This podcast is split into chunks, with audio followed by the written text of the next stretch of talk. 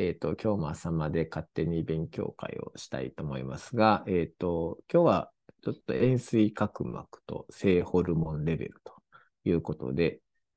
まあ、ちょっとした、まあ、小ネタって言うとあれですけど、まあ、あの、少し紹介したいかなっていうふうに思います。で、これはオプサロジーサイエンスに、まあ、先日、あの、オンラインで出たやつなんですが、えー、タイトルは Prospective Observational Study Evaluating System, Systemic Hormones and Corneal Cross-Linking Effect in Keratoconus ということで、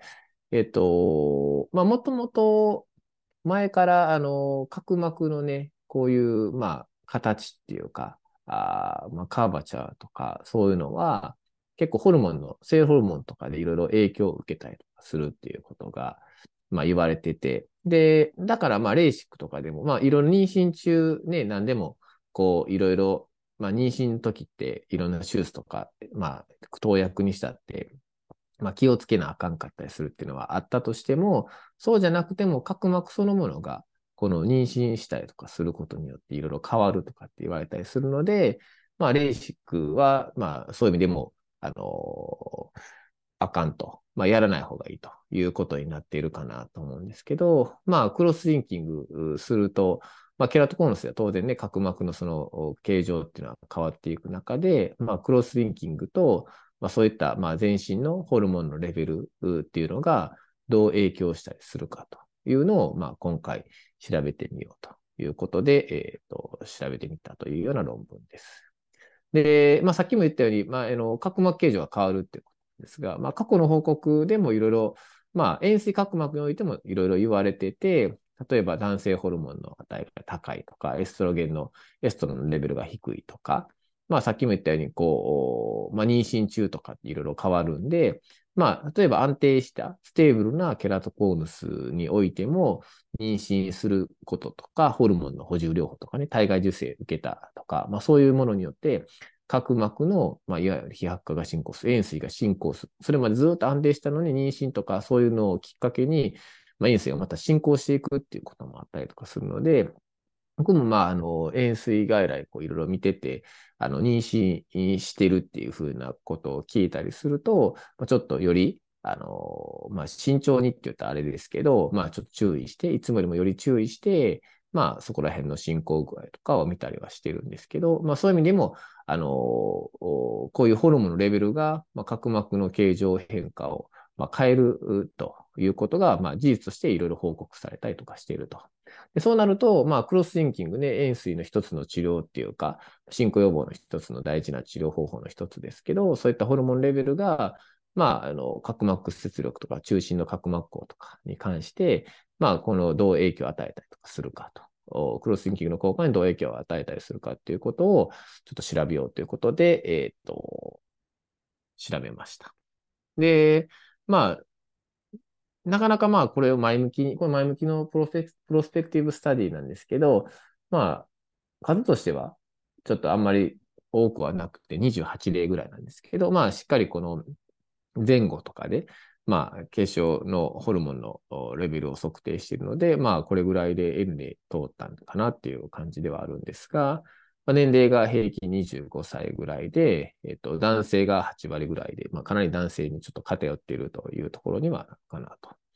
で、まあ、えっと、クロスリンキングの人で、これ、あの、これシビラリティって書いてて、1、2、3、4とかって書いてるんですけど、あんまりなんかこれの評価が、これ何の1、2、3、4なんかなと、アムスラーにしては、ちょっと、えー、3から4の人をクロスシンキングするんかなっていうような感じやったんで、ちょっとどう評価してるんかなっていう感じやったんですが、まあ、28例ぐらいの人で、で、対象群が、え、ー、と、反対名ということで。で、今回クロスシンキングを予定している患者の名を一応メインの、まあ、あの、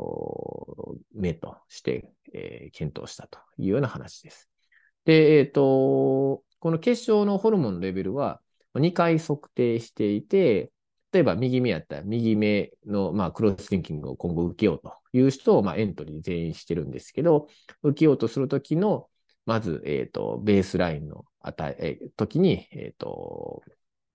採血してホルモンのレベルを見ると。で、2回目のセカンドビジットはいつかって言ったらクロスリンキング、そっちがまクロスリンキング予定したので、クロスリンキングをしましたと。してから2、3ヶ月後ぐらいにもう一回安定している時に来るので、その時にまたホルモンレベルをまあ見ると。この2回をまあ測定、えー、時期というふうにしています。で、反対目っていうのが、当然、まあ、その、クロスリンキングをすでにしていたりとか、なんか、えっ、ー、と、角膜移植をしている人もいたりしてるんですけど、とか、全然してない人とか、そういうこともあるので、そういう対象群も、じゃあどう変わってるかっていうのも見ながら、えー、検討したというような話です。で、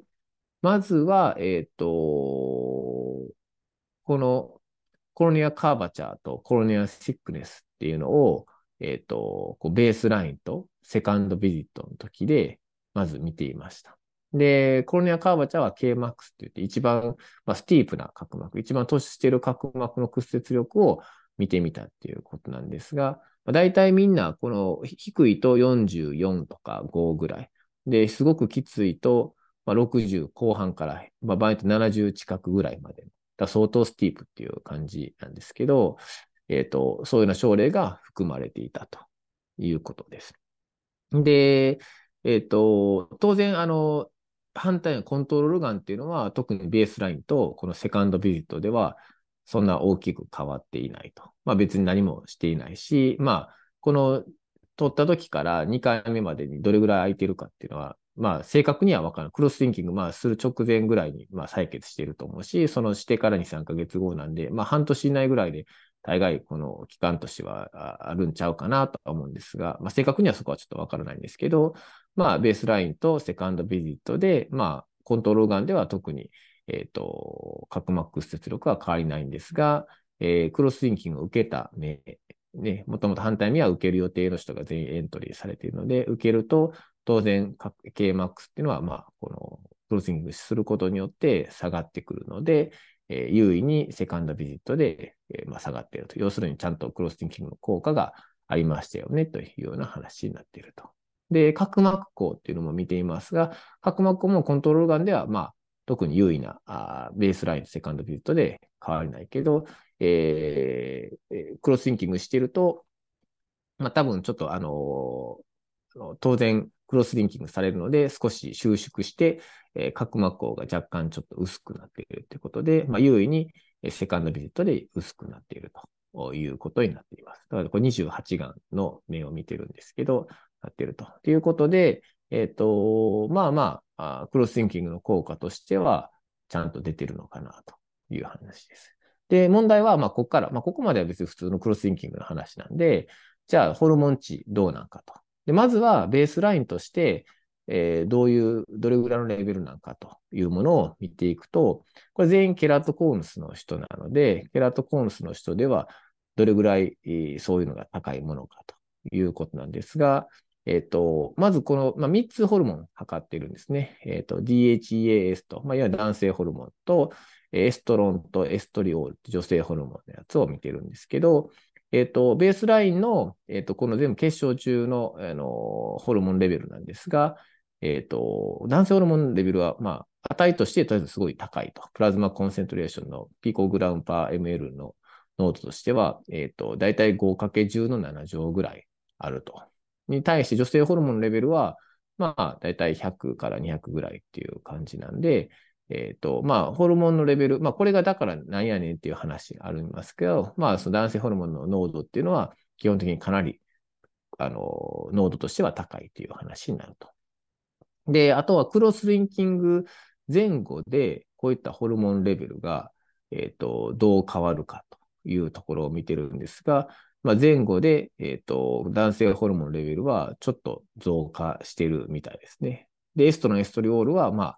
えっ、ー、と、特にそんなに変わっていないので、えっ、ー、と、男性ホルモンがクロスリンキングで若干ちょっと、まあ、増えているというような結果でした。で、えっ、ー、と、まあ、ここからが一番の多分ポイントになるかなと思うんですが、えっ、と、じゃあ、このそれぞれの、えっ、と、男性ホルモンが例えば高いと、えー、Kmax の値が高くなるとかね。あの、まあ、結局こういうホルモンレベルが、まあ、角膜の屈折力とか、そういうものに関係あるっていう報告が、まあ、過去にもいろいろあるので、この男性ホルモンレベルでエストロン、エストリオールのレベルっていうのを、えっと、コロネアカーバチャーっていうものと、まあ、角膜の屈折力と、えー、角膜の厚み、コロネアシックネスとで、まあ、あの、それぞれ見てみたということなんですが、えっ、ー、と、まあ、男性ホルモン、これ過去にはいろいろ、これも高いとか、いろいろ相関があるとかっていう報告があったりするんですが、一応今回の塩水のこの28例のデータで言うと、あの男性ホルモンとコロネアカーバチャー、あとコロネアシックネス両方とも何も影響、関係なかったと。で、エストロンレベルも関係なかったけど、このエストリオールに関しては、エストリオールの値が高ければ高いほど、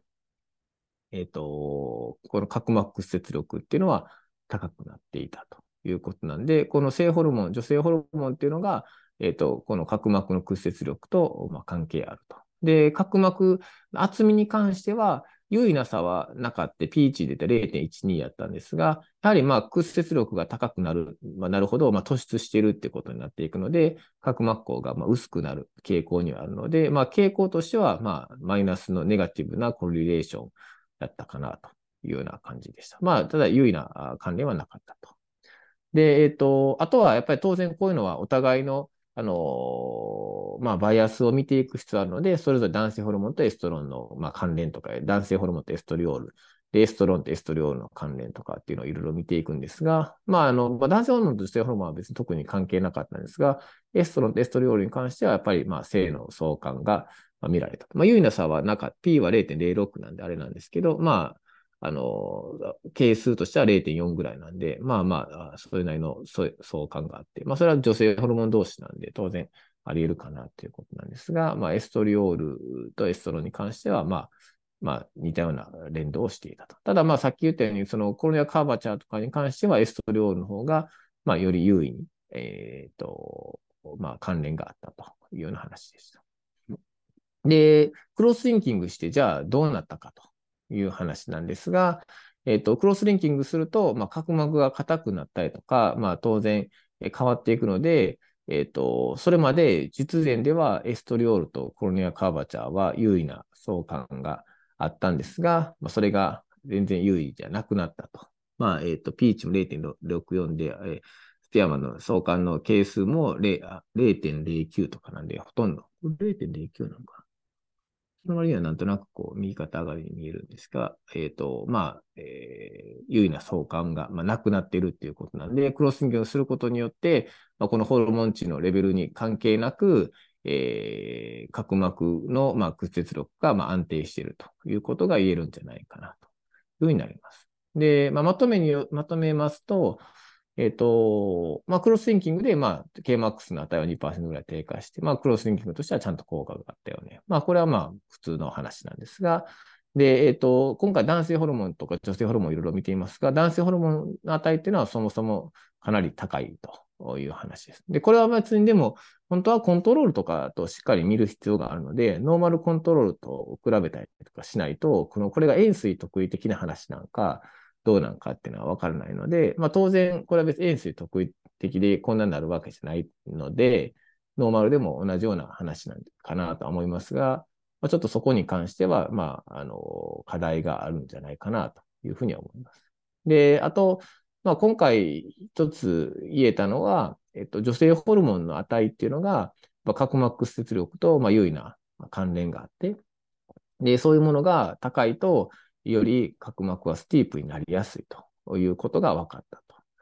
で、クロスリンキングをすると、まあそういった影響は受けなくなるので、えー、そういう意味で言うと、まあそういう女性ホルモンが高いような人っていうのは、本当やったらちょっと塩水がもしかしたら、えっ、ー、と、進行しやすいタイプの人なのかもしれないし、そういう人にクロスリンキングすると、まあそういうのに影響を受けずに、角膜の屈折力っていうのは安定していくんじゃないかなということが今回言えたかなと思います。で、ただまあ、リミテーション、いろいろ書かれてましたけど、やっぱり28例っていうサンプル数がすごい少ないっていうこと。あと、登録の患者も、まあ、男女比がやっぱすごく高いんで、これ全部男性、女性も一緒に入れてるので、ホルモンの話するときにやっぱりね、この一緒に入れてると全然ちょっともうわけわからへんくなっていくに違うから。当然その基準値が違うので、あの、そこが多分分けれるほどの多分 N 数がなかったので、まあ、男性だけとか女性だけとかにしないと、ちょっとその値そのものの正常値が全然違う違うかなと。で、年齢層はまあまあ20代が、確か平均20代ぐらいだったかな。やったんで、えー、平均25プラスマイナス5.6歳なんで、まあ、あの、月経周期とかもあるようなあ人が普通入ってると思いますけど、あの、まあ、当然でも男性も多いので、そうなると、まあ、そこら辺が難しいかなと。で、当然このホルモンのレベルっていうのは、その眼一リズムとか、そういういろんなものにも影響を受けたりとかするので、取った時間が何時とかっていうことも、あの、かなりきっちりやってないと、こう、ちょっとした差っていうのは変わってくる話かなと思うんで、かなりこう、ラフな話で、デザインとしてもなかなかちょっとあの、あまりにもざっくりしてるかなっていう感じなんですが、まあ、こういうホルモンのレベルを、クロスシンキングとかの効果も含めて一応見たっていうところに関して、まあ、新しかったので、オプサロモジーサイエンスに乗ったんかなっていうふうに思います。はい、ただ、まあ、いろいろちょっともっともっと課題があるので、あの、そこら辺は、まあ、面白いトピックスなんで、性ホルモンってやっぱり、あのまあ、いろんな病態に関係したりとかしている可能性があるし、まあ、クロスシンキングの効果とか、あそういうものにも当然関係してきたりする可能性としてあるので、まあ、また報告がいろいろあると思いますが、えっ、ー、と、まあ、こういうのもあったということで、ちょっとしといてもらったらいいかなと思って紹介しました。はい。ありがとうございます。はい、ありがとうございます。これっ、その、濃度が高いと悪いっていうこと、う。ん、まあ、そういうことになるかな。今回で言った女性ホルモンが高いと、えっ、ー、と、Kmax の値が高いというような話やったので。それはその個人の中で、例えばそのホルモンのレベルが下がったら変わるとかっていうこともあるんですか？それともその一つのバイオマーカーとして、あの、エストリオールが高い人の方が、あの、塩水の状態も悪いっていうことそれは、どっちもあるかもしれんけどね。わからへん。ここでは今回結局は示していないんで、ただ過去の報告では結局妊娠中であったりとか、うん、あそういうものによっても、えっ、ー、と、まあ、授乳中とかでもそうやけど、うん、あのそのホルモンレベルが変わるときに角膜形状っていうのは変わっていくと、うんうん、いうことが言われているので、まあ、女性ホルモンその、その同じ人においても、その高い低いとかで変わると。でこれ、時々ね、あの、角膜系とか、ほんま朝と夜で全然形状変わる人いるね。女性の人とかね。で、本人も見えへんって言うね。なるほど。ほんまにそういう人、ほんまにいるんやけど、ほんまにカシアとか取ると全然ちゃうね。うんだから多分すごく影響を受けやすい人と受けにくい人っていうのがあって、で、えっと、実際角膜とかにも性ホルモンのレセプターって発現したりとかしてるので、当然影響を受けやすい人っていうのは多分いるんじゃないかなと思うので。それって類液から来るんですか？防水。あ あ、まあこれ、これはまあ結晶中のね、プラズマのあれなんで、血液からっていう、まあそこには類液にも当然入っていくと思うし、うん、えー、かなと思うけどね。うん、うん、いや、なんかその、こういうのってすごい、岩先生最後おっしゃってたみたいに、個人差、個体差があると思うので、それだったらやっぱり個人の中の変化をこのクロスリンキング前後で見たみたいな方が、なんかいいやろなとちょっと思って。そうやね。そうやね。これも、本当はもうちょっと、だからその最初タイトルとか見たときに、もっとこれ全体のざっくりとしたやつしかないんで、もっと個別な効果とかね、だこうこんだけ角膜形状が例えば、あ Kmax が落ちた人っていうのが、このエストリオールとかのレベルがどうやったかとかっていうのがもうちょっとあると、うん、まあいいのになっていうふうには ちょっと思ったんやけどね。うん。うん、先生がおっしゃるように。でもまあ、このホルモンレベルっていうのは、まあ、すごく重要で、いろんな場面でホルモンの話ってね、いろんな病態に関係してて、まあ、老化の話でも、この、まあ、男性と女性とかで、その生存率がね、あの、平均年齢も、平均の余命っていうかね、平均寿命も違うので、それは血管内細胞のね、老化の程度の違いとか、この性ホルモンも当然関係してきたりするに違うかなっていうことも言われたりとかしているので、まあいろんな、あの、男と女っていうか、まあこの性ホルモンのレベルっていうのは、かなり、えー、まあ違いを生んでいるんじゃないかなと思うので、うん、まあ面白いトピックスかな。MGD とかもね、関係したりとかするしね。うん、うんなるほど。はいまあ、やっぱりむ結構でも難しいですよね。採血何回もとかになると。なとかやかなかし、そう。んで、結局リミテーションでも言ったように、その、まあ、月経周期によっても違うので、うん。で、このあの、角膜上皮孔とかも、その月経周期によって変わってくるんだよね。うん。で、これあ、の、日枝先生と、あの、当時大学院生と張先生、府立時代から、うんでも AJO で報告したりとかしてるんやけど、その性ホルモンのその月経周期で上皮孔とかが変わっていくとかっていうのを報告してて、なんで、ほんまにそういうう同じ人の中において、その、その月経周期のどこにいるかによって、角膜の厚みっていうのは、厚み、まあ、その上皮孔だけやったと思うけど、確か。あうん、むま分布とかも変わっていくので、それぐらいこう影響を受けるとおいうのがまあ分かっているから。う、んうん。なんで、そういう意味では効果が、違いが出るっていうのもあり得るかなとうんいうふうには思うかな。うん。なるほど。ありがとうございます。はい。そんな感じです。はい。